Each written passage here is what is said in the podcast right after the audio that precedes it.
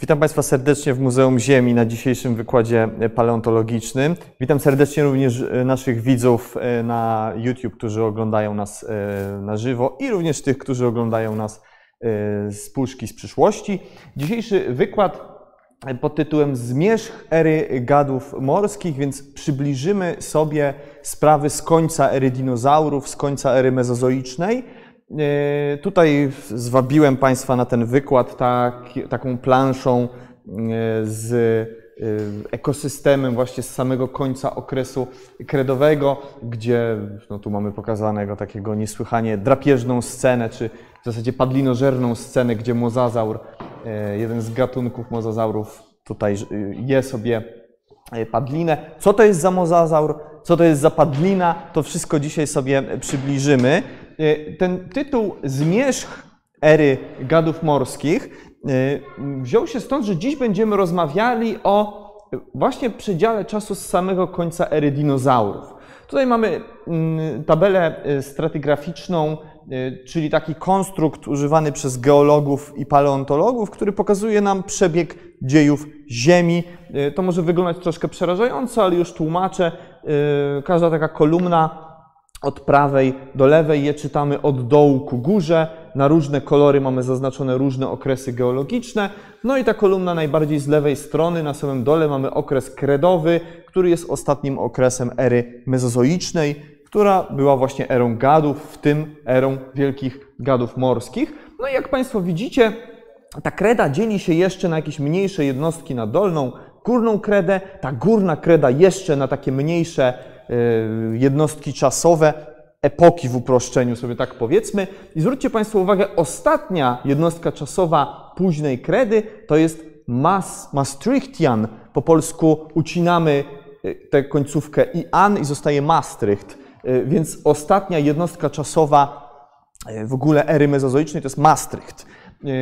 I dzisiaj będziemy rozmawiać o tych właśnie maastrichtskich historiach, które miały miejsce tuż przed wielkim wymieraniem, które zakończyło erę mezozoiczną, bo w tym miejscu na granicy e, ery mezozoicznej i kenozoicznej, czyli na granicy Kredy i Paleogenu i na granicy Maastrichtu i Danu, Dan to jest pierwsza jednostka czasowa tej ery ssaków, ery kenozoicznej. Na tej granicy miało miejsce wielkie, masowe wymieranie, kiedy z kosmosu przyleciało olbrzymie ciało niebieskie, no i zakończyło panowanie dinozaurów na lądach, a wielkich morskich gadów w ekosystemach morskich, bo trzeba Państwu wiedzieć, że e, dinozaury były generalnie zwierzętami lądowymi, natomiast w tym samym czasie w morzach żyło wiele grup e, morskich gadów, które z dinozaurami jakoś szczególnie blisko spokrewnione nie były. Y, co to były dokładnie zagady, jak wyglądały, jak żyły, o tym sobie dzisiaj opowiemy. W ogóle polecam Państwu tę stronę stratigraphy.org. Y, to jest strona Międzynarodowej Komisji Stratygraficznej, która co roku wydaje taką tabelę stratygraficzną, ona jest co roku aktualizowana. Tutaj Państwo macie tę tabelę y, na rok 2021, ale zdaje się, że już pojawiła się wersja na rok 22, taka najbardziej aktualna. No i tam się lekko mogą zmieniać te daty. Tu jak Państwo widzicie, koniec właśnie ery mezozoicznej i początek ery kenozoicznej to jest te 66 słynne milionów lat temu. Więc dziś będziemy rozmawiali o sprawach, które miały miejsce powiedzmy te 66-67 milionów lat temu, jak sobie Państwo na tę stronę stratigraphy.org wejdziecie, no to tam te różne tabele można oglądać. Jak kogoś interesuje tylko na przykład okres kredowy, albo tylko okres jurajski czy triasowy, takie tabele tam też są do, e, do zobaczenia. E, więc powiedzieliśmy sobie, o jakim przedziale czasowym będziemy rozmawiać. Tuż przed tym wymieraniem, właśnie kiedy miał miejsce zmierzch tej ery morskich gadów, a teraz sobie powiedzmy o tym, gdzie jak wygląda miejsce, o którym dziś będziemy rozmawiali.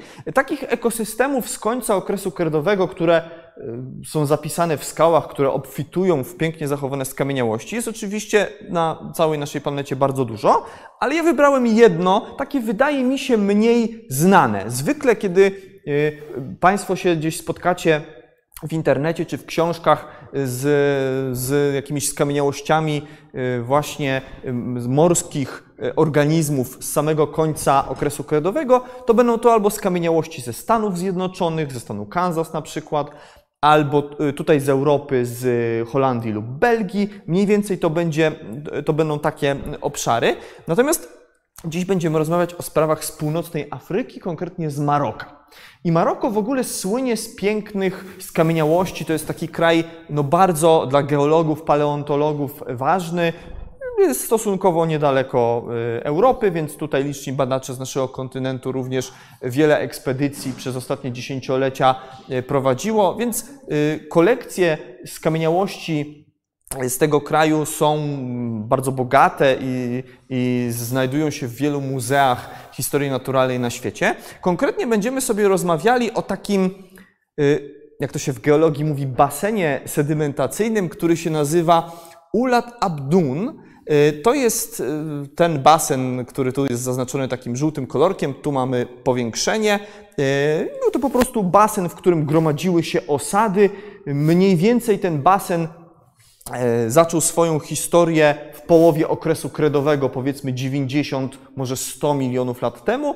E, i przetrwał jeszcze przez jakiś czas po e, końcu ery e, Wielkich Gadów, bo dotrwał do takiej epoki zwanej Eocenem mniej więcej 40 milionów lat temu. Więc żebyście Państwo wiedzieli, że cały ten basen on nie jest wyłącznie wypełniony skałami z samego końca ery mezozoicznej, ale to też jest troszkę, troszeczkę z skał starszych i troszeczkę z skał młodszych. No ale my skupimy się na tym Maastrichcie i tu Państwo macie ładnie profil geologiczny tego Maastrichtu zaznaczony. Powyżej jest ten wspomniany przeze mnie Dan, czyli już pierwsza jednostka czasowa ery kenozoicznej. No ale jak się przyjrzymy Maastrichtowi, to jakie skały budują ten e, profil geologiczny? E, to są albo e, na ten taki, powiedzmy, blado-niebieski kolor zaznaczone wapienie, albo margle, na ten taki ciemno, ciemno-brązowy, powiedzmy paskowany, albo ten najjaśniejszy kolor to są fosforyty. I fosforyty to są takie skały bardzo bogate w fosforany. Y, Maroko i w ogóle północna Afryka, Sahara słynęła swego czasu ze złóż fosforytowych. Po II wojnie światowej był y, duży boom na wydobywanie y, skał, po prostu fosforytu w różnych celach. No a tak się okazuje, że w tych fosforytach jest bardzo dużo skamieniałości, więc w zasadzie wszystkie Wszystkie te skamieniałości, które dzisiaj będę Państwu pokazywał z tego stanowiska, z tego basenu, będą pochodziły właśnie z tych skał, którymi są y, fosforyty. Przy okazji y, jakby znajdowano te skamieniałości. Generalnie fosforyty były wydobywane w celach takich powiedzmy no, komercyjnych, a się okazało przy okazji, że tam jest, e, że w tych fosforytach panowały doskonałe warunki do tego, żeby się tam szczątki wymarłych organizmów konserwowały, szczególnie szczątki kręgowców. Bo jak być może Państwo wiecie, szkielet kręgowców sam w sobie jest fosforanowy, z fosforanu wapnia jest zbudowany, więc e, skoro ta skała była fosforanowa, to tam też dobre warunki, żeby się właśnie takie skamieniałości konserwowały. No dobrze, to powiedzieliśmy sobie kiedy, powiedzieliśmy gdzie, powiedzieliśmy w jakich skałach.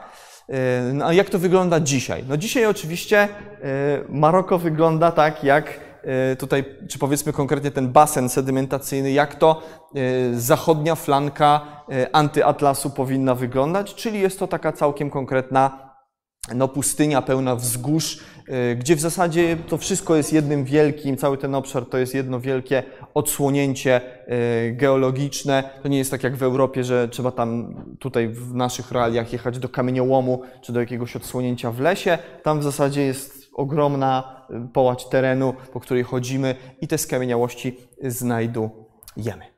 Ale jak wyglądało to miejsce wtedy pod koniec kredy? Na górze mamy mapkę świata dzisiejszego. Na dole mamy mapkę właśnie z okresu kredowego. To jest powiedzmy 94 miliony lat, ale to do tych 66, o których dziś będziemy rozmawiać, niewiele się ten układ paleogeograficzny zmienił.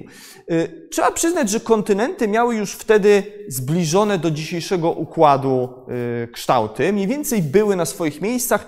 Gdzieś powiedzmy Afryka z Ameryką Południową była bliżej siebie, y, Ameryka Północna z Eurazją również, Atlantyk był więc stosunkowo wąski, ale mniej więcej przypomina to ten układ ze stanu dzisiejszego. Natomiast czym się to przede wszystkim różni? Poziom mórz był znacznie wyższy niż dzisiaj. Zwróćcie Państwo uwagę, że na przykład przez Amerykę Północną przechodziło takie płytkie morze, które łączyło e, Zatokę Meksykańską i takie Morze Protokaraibskie z Oceanem Arktycznym. I organizmy morskie mogły sobie pływać przez sam środek dzisiejszych Stanów Zjednoczonych od Meksyku aż do Oceanu Arktycznego. I zresztą to są chyba najsłynniejsze miejsca, gdzie można skamieniałości dobrze zachowane z tego przedziału czasowego znaleźć. Mm, a jeśli nie najlepiej zachowane, to na pewno takie najbardziej medialne, bo tak jak mówię, jeżeli gdzieś Państwo będziecie czytać o morskich gadach z końca okresu kredowego, to przeważnie w grę będzie wchodził ten właśnie obszar.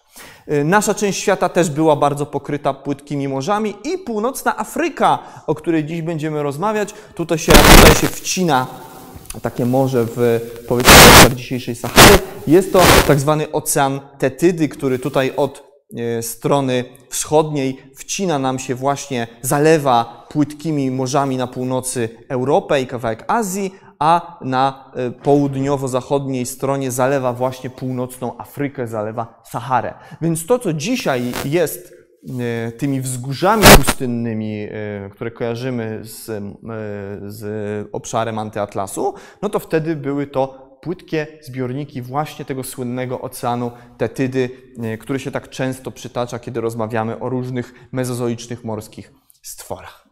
No i teraz zrobimy sobie to tak, że ja zrobię taki przegląd, po prostu mówimy sobie te najciekawsze skamieniałości, Najwięcej czasu poświęcimy morskim gadom, ale nie tylko. Wybrałem też kilka takich smaczków, może mniej znanych, może mniej medialnych, o których Państwo nie słyszeliście, żeby przybliżyć Państwu, jak ten ekosystem pod koniec y, kredy wyglądał. No i przede wszystkim postaramy sobie odpowiedzieć na pytanie, jak to się stało, że tuż przed masowym wymieraniem Y, powstał tak złożony ekosystem, bo zobaczycie Państwo, że tutaj y, będzie y, cały bestiariusz różnych morskich stworów, niekiedy bardzo dużych, i postaramy, się odpowiedzieć, postaramy sobie odpowiedzieć na pytanie, jak to się stało, że powstało tyle różnych gatunków, które nie wchodziły sobie w drogę, i jak to się stało, że te różne wielkie stwory morskie wykształcały różne przystosowania do środowiska. Bo zobaczycie Państwo, że Tutaj będzie bardzo duża różnorodność, jeśli idzie o sposób zdobywania pożywienia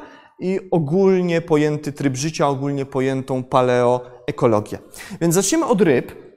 Zanim przejdziemy do gadów, to ryby. No i takie piękne e, zęby e, zakrzywione, wygięte tak esowato, ryby z rodzaju enchodus, w tych właśnie fosforytach z Maroka się znajduje. E, zresztą e, takie zęby enchodusów pod koniec kredy są w ogóle popularne nie tylko w Afryce, to była ryba kosmopolityczna. W Polsce się zęby tych enchodusów znajduje, w Stanach Zjednoczonych, w zasadzie na wszystkich kontynentach można takie skamieniałości znaleźć. No ale przyznacie Państwo, że wygląda to drapieżnie. Zakrzywiony, taki esowaty ząb jak ta ryba wyglądała w całości? No mniej więcej tak. Widzimy, że jest to zdecydowanie drapieżnik.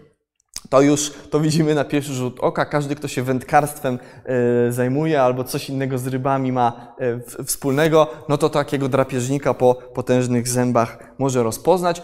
Y, charakterystyczna cecha tych enchodusów to jest to, że na żuchwie te zęby były szczególnie długie. To się mówi, że są to tak zwane zęby symfyzjalne, czyli zęby znajdujące się na spojeniu żuchwy. Tu, gdzie prawa i lewa strona e, dolnej szczęki się zbiegają ze sobą, tam też ta kość jest najgrubsza i najmocniejsza, więc opłaca się takiej rybie ofiarę zaatakować właśnie przodem pyska. Więc dobrze, żeby właśnie na tym przodzie pyska te największe zęby się znajdowały. Analogiczne zęby były z przodu górnej szczęki, duże takie sztyletowate, lekko wygięte.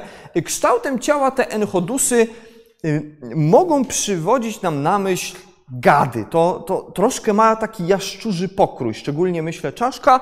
Y, zapamiętajcie to Państwo, bo za, za, jakiś czas to wróci. Y, rzeczywiście nierzadko skamieniałości, szczególnie zęby tych enchodusów są mylone z zębami morskich gadów mozozaurów, ale o tym za momencik. Tak te chodusy pewnie wyglądały za życia. Cała taka ławica bardzo zębatej ryby. E, no, mm, może to przypominać niektóre dziś żyjące, takie pelagiczne, szybko pływające w toni wodnej drapieżne ryby kostno-szkieletowe. To też były ryby kostno-szkieletowe promieniopłetwe, czyli ta sama duża linia ewolucyjna ryb, y, która dominuje w dzisiejszej ichtiofaunie. Karp to jest ryba promieniopłetwa, śledź to jest ryba promieniopłetwa, zębaty szczupak również i to też były ryby promieniopłetwe. Może to troszeczkę barakudę przypominać z takim uzębieniem, chociaż y, z barakudą nie miały te ryby y, za wiele wspólnego. To byli tacy ekologiczni odpowiednicy y, tych dzisiejszych barakud, tak sobie możemy powiedzieć. Kiedy te enchodusy wymarły, to inne grupy ryb zajęły ich miejsce, ale dzisiaj żyją Y, kuzyni tych ryb, bo to jest grupa, która nie wymarła bezpotomnie, ale pozostawiła po sobie pewnych ewolucyjnych potomków. Y, no i takim najbardziej spektakularnym jest y, Alepizaurus, po polsku ładnie nazwany żaglonem i w ogóle cały, cała taka grupa Aulopiformes skrzelokształtne albo żaglonokształtne, takich nazw polskich się używa, rzeczywiście ryby wyglądające tak dosyć pierwotnie, przypominające trochę jaszczura. trzeba przyznać, że ten y, dzisiejszy alepizaurus, dzisiejszy żaglon rzeczywiście szczególnie obszar głowowy, jego czaszka taką, jakiegoś jaszczura przypomina, ale jest to duża ryba, zwróćcie Państwo uwagę. Y, jak się trzyma, niektóre mogą być naprawdę bardzo, bardzo duże, no to widzimy, że to jest kawał drapieżnika. Jak się przyjrzymy czaszce, no to się okazuje, że też tutaj takie duże zęby, y, lekko tak wygięte ku tyłowi, może nie aż tak esowate, ale skierowane ku tyłowi paszczy występują. Więc czaszka jest stosunkowo podobna do czaszki tych kredowych enchodusów. To też jest taki drapieżnik yy, ścigający gdzieś tam sobie yy, swoją ofiarę w toni wodnej ścigły, aktywnie polujący drapieżca.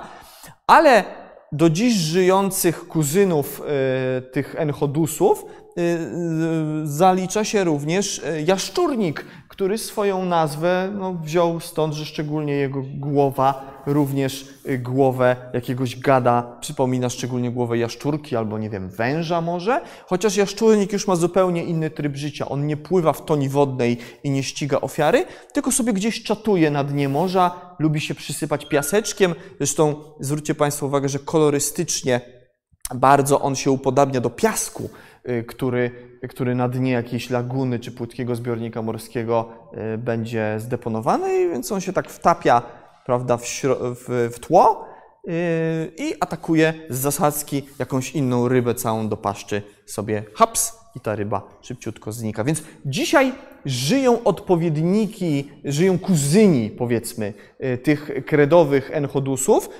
Niektóre bardziej przypominają trybem życia kredowego enchodusa jak żaglon, a inni y, zupełnie inny tryb życia mają i atakują z zasadzki jak właśnie jaszczurnik. Mm, wracając do tych y, stworów kredowych z Maroka, do tej samej grupy poza enchodusem należy stratodus, duża ryba jak Państwo widzicie, taka węgorzokształtna czy, czy wężokształtna.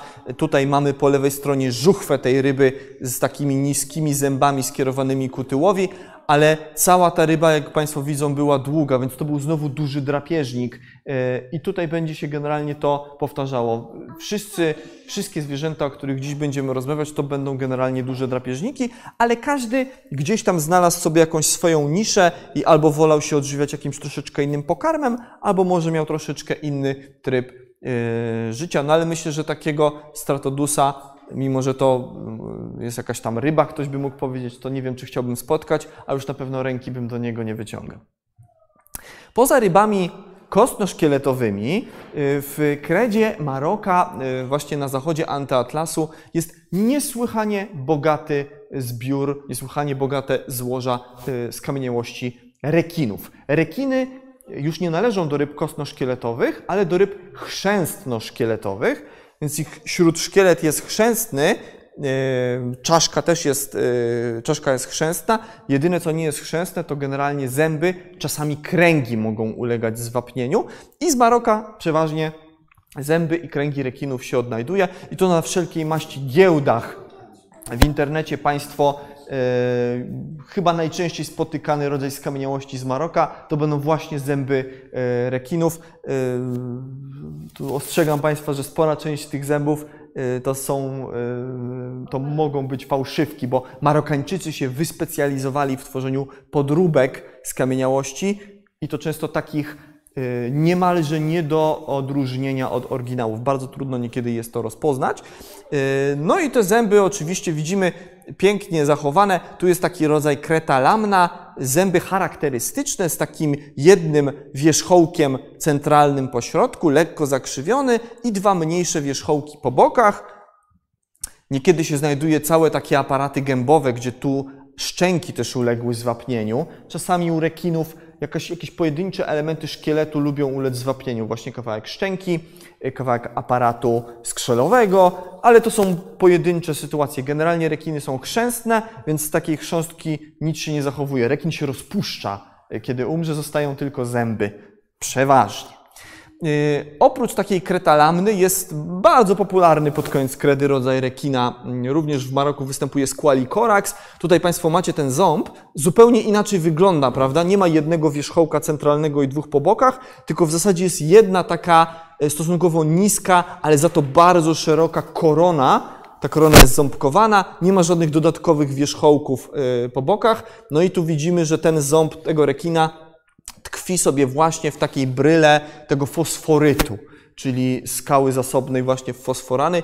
Squalikoraksy y, znane są z tego, że poza tym, że były, no pewnie polowały też na różne zwierzęta morskie, to lubiły się żywić padliną. Wiemy, że to były ryby, które miały bardzo dobrze wykształcony obszar węchowy. Czasami się uda całego takiego rekina znaleźć, no ale to już jest wielka sensacja generalnie, generalnie bardzo, bardzo rzadka sytuacja, ale jak się uda zachować takiego całego rekina, no to można stwierdzić, że właśnie ten obszar węchowy był dobrze rozwinięty i te rekiny yy, kierowały się węchem, więc prawdopodobnie yy, poza aktywnym polowaniem również jadały padlinę. Co ciekawe, koniec okresu kredowego to jest taki epizod w historii rekinów, gdzie w zasadzie ledwo co, dopiero co pojawiły się rekiny przypominające dzisiejsze rekiny.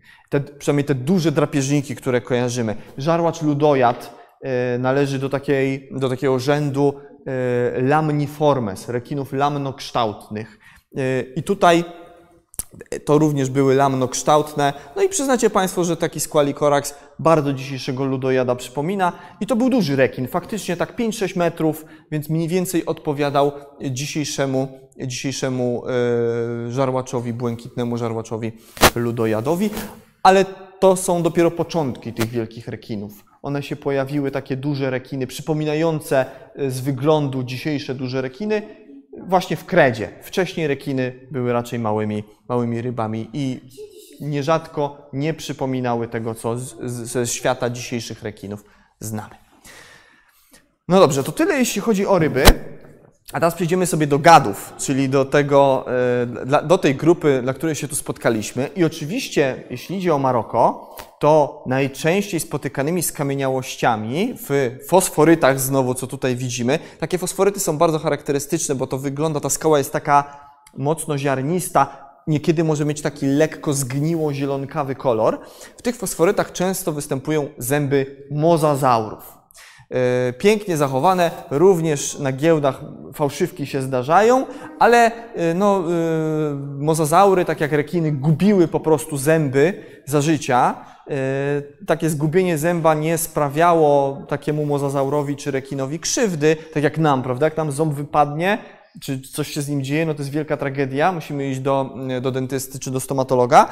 Tutaj tak nie było. Jak mozazaurowi wypadł jeden ząb, to za chwilę wyżynał się następny i tak jeden, tym sposobem jeden mozazaur, jeden osobnik mógł za swojego życia naprodukować tych zębów bardzo, bardzo dużą liczbę. One spadały na dno morza i się zachowywały, więc e, dlatego najwięcej się znajduje zębów, czy rekinów, czy mozazaurów, bo po prostu jeden osobnik był w stanie tych zębów naprodukować bardzo, bardzo dużo. Ok, co to w ogóle były mozazaury? To jest taka grupa mm, gadów morskich, która niesłychaną karierę ewolucyjną zrobiła właśnie w drugiej połowie kredy, w późnej kredzie. Najstarsze mozazaury pojawiły się gdzieś tam 90, może z małym haczykiem milionów lat temu e, i dotrwały właśnie do końca kredy. Więc e, powiedzmy, no istniały te, te mniej więcej 30 milionów lat, może 30 parę. Cały mezozoik trwał 180 milionów lat. No to 30 milionów lat to jest stosunkowo niedużo. Yy, dlaczego mozozaury się pojawiły tak nagle w połowie kredy? Wcześniej w morzach żyła inna grupa morskich gadów, yy, która zajmowała nisze ekologiczne, które później zajęły mozozaury. Były to mianowicie ichtiozaury, czyli rybojaszczury. Ale one wyginęły w połowie kredy i nagle w oceanach zwolniły się nisze ekologiczne dla dużych drapieżników no to skoro się zwolniły nisze, to szybko ktoś musiał te nisze zająć i zrobili to właśnie lądowi przodkowie mozazaurów. Mozazaury wywodzą się od gadów, które żyły na lądzie, od jakich to też za momencik sobie powiemy. No i mamy tutaj szkielet takiego mozazaura. Trzeba przyznać, że one dużą karierę zrobiły, bo bardzo szybko e, osiągnęły spektakularne rozmiary. I zaraz Państwo zobaczycie, że w 30 milionów lat powstały z nich olbrzymie, olbrzymie potwory morskie. Mozazaury generalnie e, tak się pisze często, czy tak się mówi, że były morskimi waranami. Są generalnie dwie koncepcje na temat pochodzenia tych gadów. Jedna mówi, że są bliżej spokrewnione z wężami, a druga mówi, że właśnie są bliżej spokrewnione z waranami. E, I trzeba przyznać, że obie te koncepcje mają swoich zwolenników, i wszyscy zwolennicy tych obu koncepcji mają swoje racje. To w nauce bardzo często tak jest, że badacze gdzieś tam się spierają na różne tematy, ale tutaj trzeba przyznać, że faktycznie e, i ci, co twierdzą, że raczej mozazaury się e, mają powiedzmy wspólnych przodków z wężami, bo węże powstały mniej więcej też w tym, w tym czasie czy powiedzmy radiacja węży się zaczęła w tym czasie, kiedy mozozaurów, ale dużo wspólnego no, z waranami też mają. Warany z, od, z wężami też nie są znowu jakieś bardzo odlegle spokrewnione. Warany to są po prostu jaszczurki. Yy, a i jaszczurki, i węże należą do gadów łuskonośnych, do lepidozaurów. Więc to jest stosunkowo wszystko gdzieś tam bardzo blisko, więc w gruncie rzeczy taka kłótnia, czy mozazaury mają bliżej do waranów, czy do czy do węży, no to już jest takie, e, powiedzmy, kłócenie się o takie małe, e, o, o, o, stosunkowo nieduże pokrewieństwo, o tak, tak bym to nazwał. No ale trzeba przyznać, że rzeczywiście planem budowy takiego warana to to przypomina. Kończyny oczywiście przekształcone w płetwy, E, długi ogon zwieńczony płetwą ogonową i zwróćcie Państwo uwagę, że kręgosłup wnika w dolny płat tej płetwy. Bardzo podobnie e, miało to miejsce u ichthyozaurów. Ichthyozaury też miały pionową płetwę ogonową, ale kręgosłup sobie wnikał w tę dolną płetwę. Dlaczego w dolną, a nie w górną? Dlatego, że no, i mozazaury, i ichthyozaury to są gady, więc zwierzęta, które oddychały powietrzem atmosferycznym. Więc raz na jakiś czas musiał taki mozazaur podpłynąć do tafli wody, wystawić nozdrza, zaczerpnąć haust powietrza, tak jak robią to wieloryby, i zanurkować. Więc miał, miał płuca wypełnione powietrzem, które się rzeczy ciągnęły jego ciało ku górze.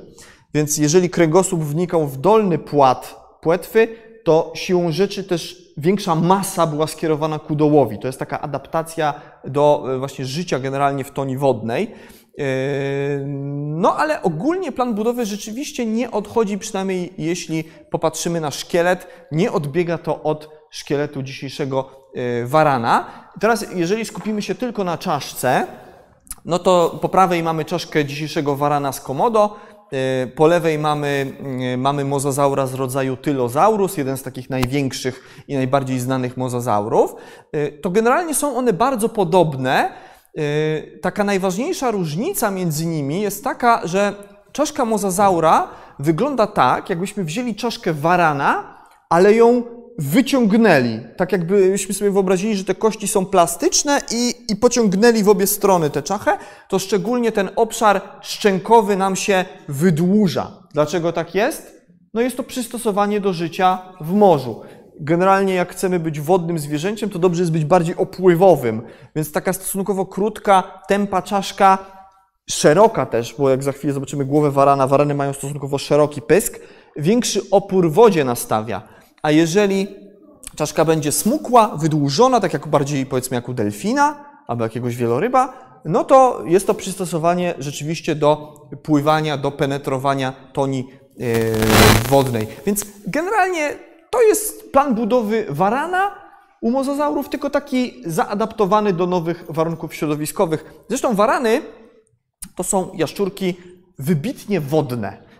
Waran, ten duży smok z Komodo, potrafi przepływać z jednej wyspy na drugą. Warany świetnie pływają.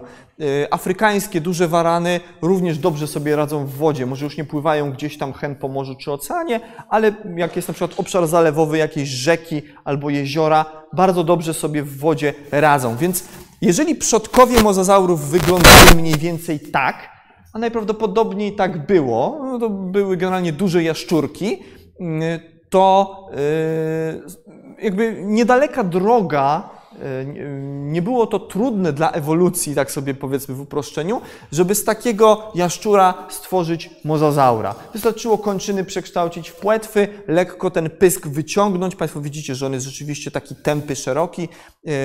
No i mamy w zasadzie mozozaura. Wtedy w środowisku wodnym, jak nie było dużych drapieżników, wystarczyło rosnąć, osiągać duże rozmiary, chociaż na początku swojej drogi ewolucyjnej mozozaury nie były za duże i mniej więcej odpowiadały rozmiarom dzisiejszych niektórych większych waranów, ale ostatecznie powstały bardzo duże drapieżniki.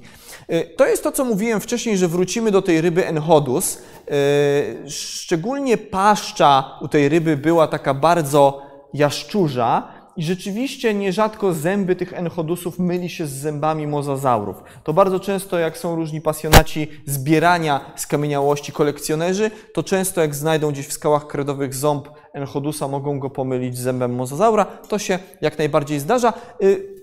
Y, te zwierzęta y, no, były dużymi drapieżnikami. Oczywiście największe mozazaury były dużo większe niż te enchodusy, E, Enchodus był powiedzmy wielkości no, dużej, e, dużej ryby, takiej metrowej czy półtora metrowej, największe gatunki enchodusów. Największe mozazaury mogły mieć po kilkanaście metrów, więc powiedzmy, że enchodusy zajmowały niszę ekologiczną, taką jak młodociane mozazaury.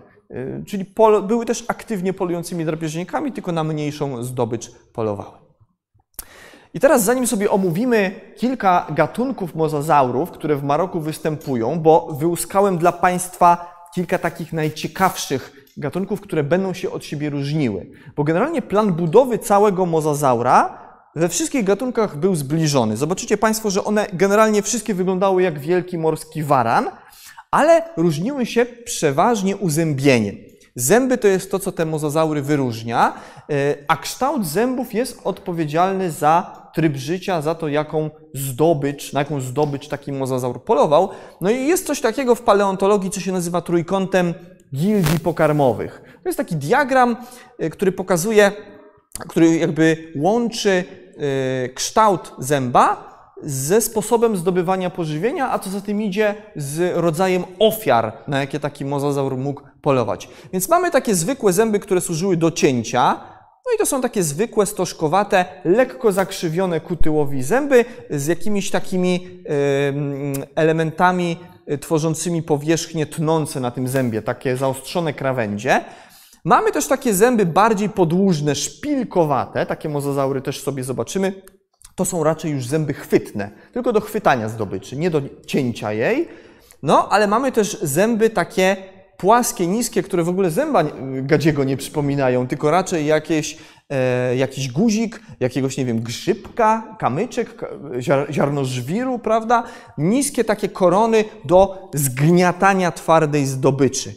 E, I oczywiście mamy cały przekrój zębów o kształtach pośrednich. Możemy mieć takie zęby wydłużone, stożkowate, jak te do cięcia, ale z tempo zakończoną, zaokrągloną końcówką. Czyli coś między zębami do e, przecinania, a zębami do miażdżenia. E, I mamy całe takie mm, jakby właśnie zęby, które mogą mieć te kształty pośrednie, co każe sądzić, że właściciele tych zębów no, mogli się żywić na przykład zróżnicowanym pożywieniem. Więc jak to mamy w głowie teraz, w pamięci, ten różny kształt zębów, który odpowiada za różne E, różne ofiary, którymi mogły się żywić takie mozazaury, no to zacznijmy sobie te mozazaury omawiać. I wybrałem kilka gatunków właśnie z Maroka, z tego zachodniego antyatlasu. Zaczniemy od najbardziej takiego typowego rodzaju, którym jest po prostu rodzaj mozasaurus najbardziej emblematyczny przedstawiciel. W Maroku występuje gatunek Mosasaurus baugei. Jak za chwilę Państwo zobaczycie, jest to najmniejszy z gatunków mozazaurów, co wcale nie oznacza, że to był jakiś mały, e, mały mozazaur. E, no i on wygląda jak taki typowy, właśnie stereotypowy mozazaur, jak po prostu taki wodny waran. E, szczęki długie, zęby lekko zakrzywione z tymi ostrymi krawędziami do cięcia. E, więc się sądzi, że to był taki mozazaur generalista. Mógł chwytać te ofiary, przecinać ich ciało i pożerać oczywiście, więc prawdopodobnie mógł polować na zróżnicowany pokarm. Na ryby, na jakieś może żółwie morskie, na inne morskie gady. Innymi słowy, mógł sobie pozwolić na żywienie się w zasadzie czym chciał. Y, tu mamy cztery gatunki tych mozozaurów, jakie są znane. Cztery, cztery gatunki należące do rodzaju mozozaurus. Największy no to jest mozozaurus hoffmani, olbrzymi taki gigant. Jest mozozaurus lemonieri i mozozaurus misuriensis. No i najmniejszy właśnie ten marokański mozozaurus baugei, no do powiedzmy tam 7-8 metrów, ale to ciągle przyznacie Państwo duży drapieżnik, prawda? To jak no wielkości powiedzmy dzisiejszej orki, myślę, że spokojnie.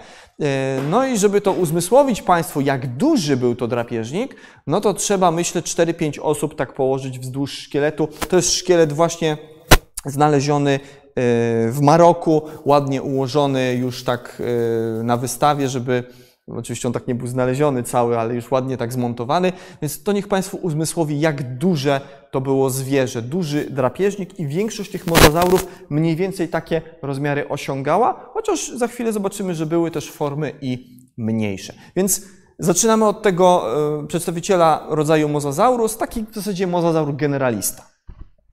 Ale żyły też tam bardzo dziwne mozozaury, na przykład rodzaj globidens, który był durofagiem. Durofagia to jest przystosowanie do żywienia się twardą zdobyczą.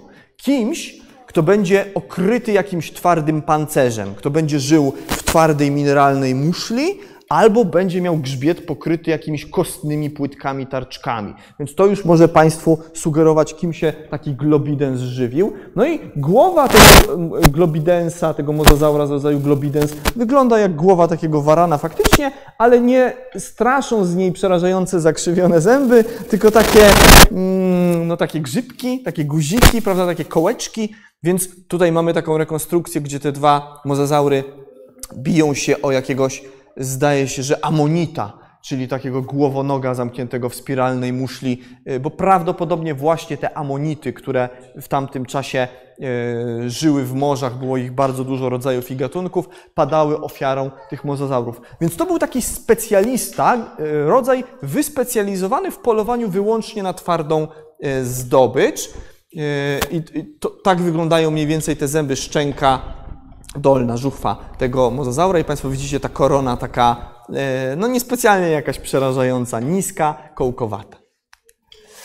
E, były też takie rodzaje o uzębieniu pośrednim, to widzieliście Państwo na tym trójkącie gildii pokarmowych i jest rodzaj prognatodon, e, który no, słynie z tego, że też był dużym mozozaurem, miał, miał tak kilka, myślę, że do 10 metrów długości, potężna czaszka, nozdrza, zwróćcie Państwo uwagę na szczycie tej czaszki, tak jak u wieloryba, żeby móc podpłynąć do tafli wody, host powietrza zaczerpnąć. I u tego prognatodona on często jest kojarzony też z durofagią i też na takich rekonstrukcjach możecie Państwo odnaleźć w internecie, jak on sobie na jakiegoś amonita w mineralnej muszli zamkniętego poluje. Ale uzębienie prognatodona było czymś pomiędzy uzębieniem e, rodzaju Mosasaurus, a tego rodzaju Globidens, czyli to są zęby też zakrzywione ku tyłowi, e, ale bez tych takich y, ostrych krawędzi tnących, więc prawdopodobnie on mm, był czymś między takim typowym generalistą, który mógł sobie pozwolić na polowanie na prawie że wszystko, a mozozaurem przystosowanym do odżywiania się twardym y, pokarmem, ale trzeba przyznać, że szczęki miał potężne, więc myślę, że na dużą ofiarę jakiegoś sporego żółwia morskiego mógłby sobie pozwolić, żeby zapolować na tym trójkącie, na samej górze, na trójkącie gildii pokarmowych, były takie zęby stożkowate, chwytne. Yy, chwytne, delikatne, cieniutkie. Takie zęby miał Pluridens, konkretnie gatunek Pluridens serpentis. Yy, tutaj ta nazwa gatunkowa kojarzy, powinna nam się kojarzyć z wężami. I rzeczywiście uzębienie bardzo przypominające zęby jakiejś żmi czy innego węża, zakrzywione lekko ku tyłowi, ale zwróćcie Państwo uwagę, cieniutkie, takie, takie bardzo delikatne zęby w swojej budowie. No zdecydowanie to nie był drapieżca, który polował na amonity lub na żółwie, ani na żadną większą zdobycz, szczególnie twardą, na ryby jakieś twardymi łuskami okryte, myślę też nie, bo te zęby by po prostu zbyt często tracił. E, natomiast na coś zdecydowanie miękkiego. Tu jest jeszcze taka czaszka, y, nie mogłem się oprzeć, żeby Państwu pokazać, jak to jest, jak się montuje taką czachę. No to tu widzimy jakby od góry czaszkę tego pluridensa, no i żuchwę z tymi, z tymi zębami. Y, Pluridens nie był aż tak duży, on mniej więcej do 5 metrów długości dorastał. To Państwo byście może byli skłonni stwierdzić, że 5-metrowy jaszczur, jakby tu nam wpłynął teraz 5-metrowy, to też, prawda, wielki drapieżnik. No ale nie aż tak duży jak ci jego y, koledzy. No ale były też mozazaury bardzo podobne do tego Pluridensa, również o takim uzębieniu delikatnym, chwytnym. Y, na przykład Halizaurus, który też tam w Maroku występuje, no to to już mozazaur powiedzmy wielkości człowieka. Więc generalnie to były mozazaury e, nieco mniejszych rozmiarów i polujące na zupełnie inną zdobycz. Więc one nie wchodziły sobie w drogę z tamtymi gigantami, które polowały na żółwie, amonity czy inne jakieś duże zwierzęta. Prawdopodobnie taki pluridens e, polował na miękociałe głowonogi, na kałamarnice, może na mątwy, w tamtym czasie istnieli już y, przodkowie dzisiejszych ośmiornic, więc myślę, że mógł na tego typu faunę, jakieś miękociałe bezkręgowce. Y, raczej nie na żółwia, nie na rybę, nie na, nie na innego morskiego gada, nie na amonita, ale na jakąś właśnie taką kamarnicę podpływał i ją po prostu chwytał. No, więc tutaj nie było żadnej przeszkody. Nie musiał się obawiać, że coś w ciele takiego głowonoga mięciutkiego, coś mu te zęby wyłamie. Inny bardzo ciekawy mozazaur to jest Xenodens, opisany y, w ubiegłym roku, jak Państwo widzicie, w 21. Nieduży mozazaur, mniej więcej długości 1,5 metra, 1,80 m, tak się szacuje. Tu jest górna szczęka tego mozazaura z zębami. Zwróćcie Państwo uwagę, zęby y, o krótkich koronach, szerokich i takich bardzo kojarzących się z zębami niektórych rekinów. Te zęby bardzo przypominają e, zęby tego rekina z Qualicoraxa, gdzie była niska, szeroka korona, prawda? To bardzo tutaj przypomina to uzębienie, więc taki mozazaur o rekinich zębach, niskich, ale bardzo piłkowanych do rozrywania zdobyczy ale że nie był zbyt duży, bo tak jak mówię, no powiedzmy tam mniej jak 2 metry długości osiągał, no to myślę, że mógł się żywić jakimiś mniejszymi zwierzętami, tak jak mniejsze rekiny dziś żyjące, albo po, odżywiać się wręcz padliną, tak jak na tej rekonstrukcji, gdzie jest ciało wielkiego plezjozaura i ten ksenodens, te ksenodensy sobie, prawda, to, to ciało tego plezjozaura, tak jak ciała wielorybów dzisiaj dryfowało sobie na powierzchni wody i te ksenodensy podpływały i każdy tam wyrywał tymi piłkowanymi zębami kawałek mięsa, tak jak to czynią właśnie dzisiaj rekiny, kiedy znajdą zdechłego wieloryba, który się przez tygodnie może na tafli wody unosić. I również opisany niedawno, bo zdaje się, że w 2020 roku Gavialimimus, y, nazwa Gavialimimus oznacza udający gawiala a gawial to jest ten e, kuzyn krokodyli, który żyje w Azji dzisiaj, prawda? Gawial gangesowy ze szczególnie takim długim, wyciągniętym ryjem. Gawial specjalizuje się w odżywianiu się rybami. To jest rybożerca. I tu było bardzo podobnie. Mozazaur o długich szczękach, bardzo takich wydłużonych, nawet jak na mozazaura, gdzie zęby są proste i stożkowate. Więc to był rybożerca. Chwytał sobie ryby, a duży był, jak Państwo widzieliście na poprzedniej planszy w porównaniu z człowiekiem, prawda? No spory, też mógł mieć e, pewnie jakieś 7-8 metrów długości, e, no ale nie wchodził sobie w drogę z tymi innymi gigantami jak Mozosaurus, Globidens, Prognatodon, bo każdy żywił się czymś innym. Środowisko było na tyle zasobne, że żyły w nim i amonity, i żółwie, i miękociałe głowonogi dla tego pluridensa e, o, o delikatnych zębach i była masa ryb, E, myślę, że taki enchodus zębaty, ta ryba z zębami na spojeniu żuchwy, myślę, że tutaj dla gawiale mimusa no to był nie lada, e, nie lada przysmak, nie lada gratka. Bardzo taki dziwny mozazaur. Czaszka wręcz bardziej przypomina może czaszkę jakiegoś ichtiozaura. E, I faktycznie pewnie zajmował tę samą niszę ekologiczną, co niektóre duże wczesnojurajskie na przykład ichtiozaury. Ok, to tyle jeśli idzie o mozazaury, ale to nie wszystkie gady, które żyły w tym późnookredowym ekosystemie. Kilka slajdów wcześniej, tam gdzie był ten mozazaur Xenodens, ten, który miał zęby jak rekin, było ścierwo tego plezjozaura, które się unosiło. No w tym ekosystemie żył jeden rodzaj plezjozaura i to jest Zarafazaura oceanis. Plezjozaury to były te gady morskie z niesłychanie długimi szyjami, małymi głowami i tutaj takie skamieniałości, szczególnie znowu zęby tych plezjozaurów się bardzo często znajduje. To już są zęby takie bardzo długie, stożkowate, proste w zasadzie, e, więc myślę, że taki plezjozaur mógł padać ofiarą niektórych większych mozozaurów, no a jego padliną się mniejsze, na przykład te ksenodensy żywiły, czy być może rekiny z rodzaju Squalicorax. E, poza takimi gadami morskimi całkowicie wymarłymi, żyły w tamtym czasie gady morskie, które żyją E, e, mają swoich przedstawicieli również dzisiaj, mianowicie morskie żółwie. Konkretnie morskie żółwie należące do rodziny żółwi skórzastych. To dzisiejszy jest największy żółw morski, którego Państwo kojarzycie. No i tutaj żył na przykład Alienohelis, duży żółw, bardzo przypominający zresztą takiego dzisiejszego żółwia skórzastego, z tym, że miał potężne szczęki, taki dziób bardzo mocny do również zgniatania twardej zdobyczy, tak jak tamten Globidens. On po prostu łapał w dziób jakąś ofiarę, może amonita, może jakiegoś dużego małża, może jeżowca i go po prostu zgniatał swoimi szczękami, swoim dziobem, niczym w imadle. E, ale żyły też żółwie zupełnie inne, bardzo, bardzo dziwne, na przykład ocepechelon e, o czaszce no nie przypominającej głowy żadnego dziś żyjącego żółwia, e, z nozdrzami na czubku głowy i pyskiem przekształconym w taki wydłużony jakby ryjek, trochę przypominający może, może ryjek świni, może ryjek e, tapira, może jeszcze kogoś innego, to za momencik zobaczymy bardzo, bardzo dziwne zwierzę. E, zapewne za życia wyglądał tak, również należał do grupy żółwi skórzastych, więc tutaj reszta ciała myślę, że taka rekonstrukcja oparta o ciało dzisiejszego żółwia skórzastego jest jak najbardziej na miejscu, no ale ta głowa, coś absolutnie, absolutnie dziwnego. Po co mu taki ryjek by był?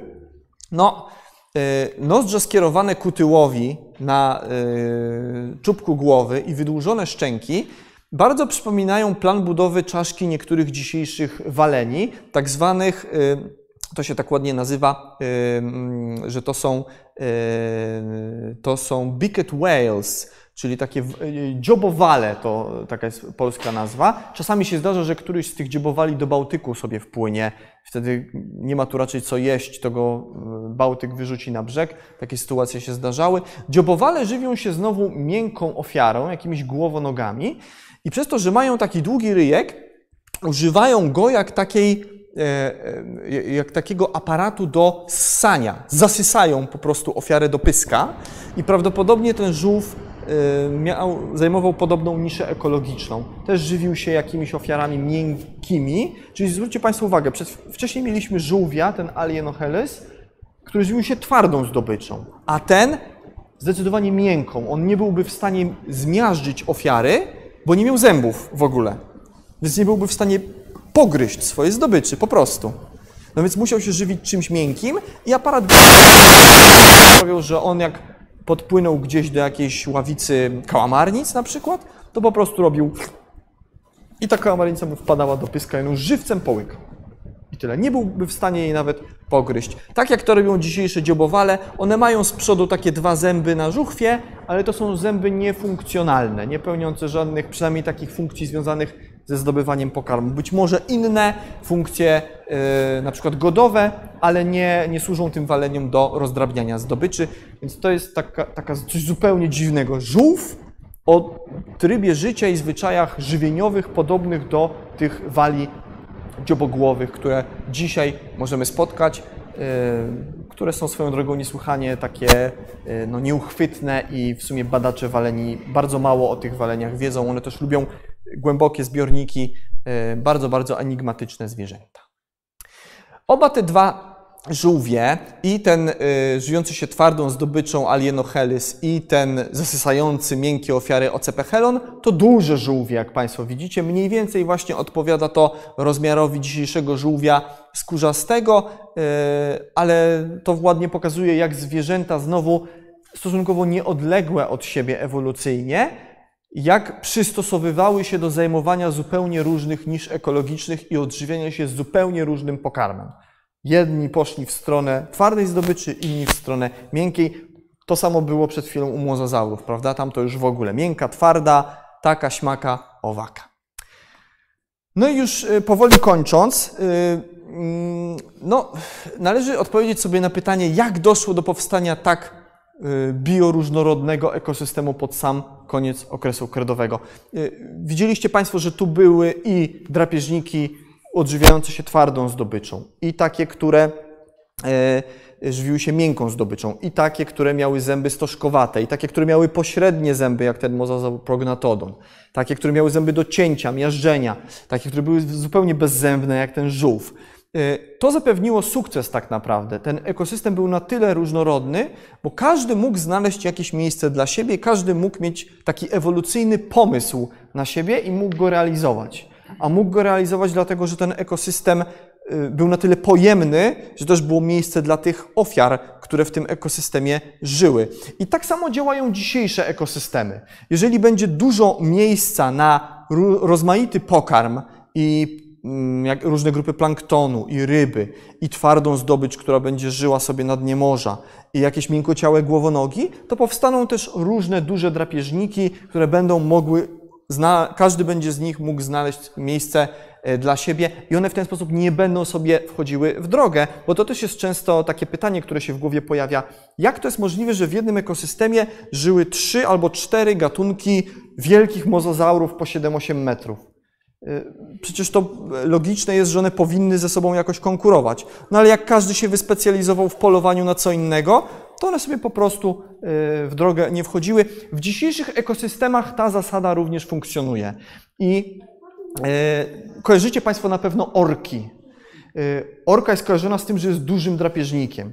Ale orek jest dzisiaj kilka, może nie gatunków, ale takich podgatunków, albo takich jakby to no, biolodzy morscy powiedzieli, takich e, eko, ekotypów.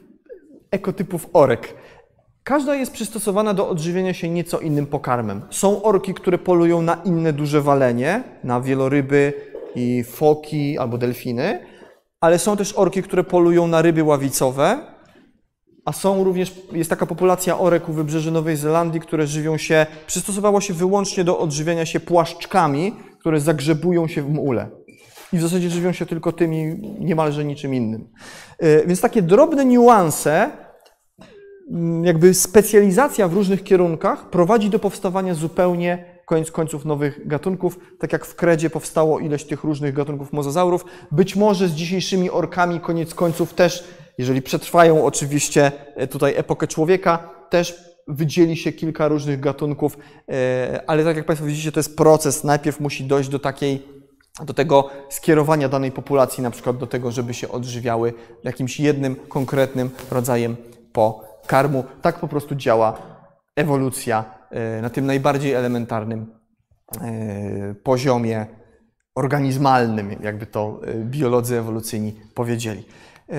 I to tyle. Bardzo dziękuję Państwu, dziękuję również widzom, którzy oglądali nas w internecie. Do zobaczenia.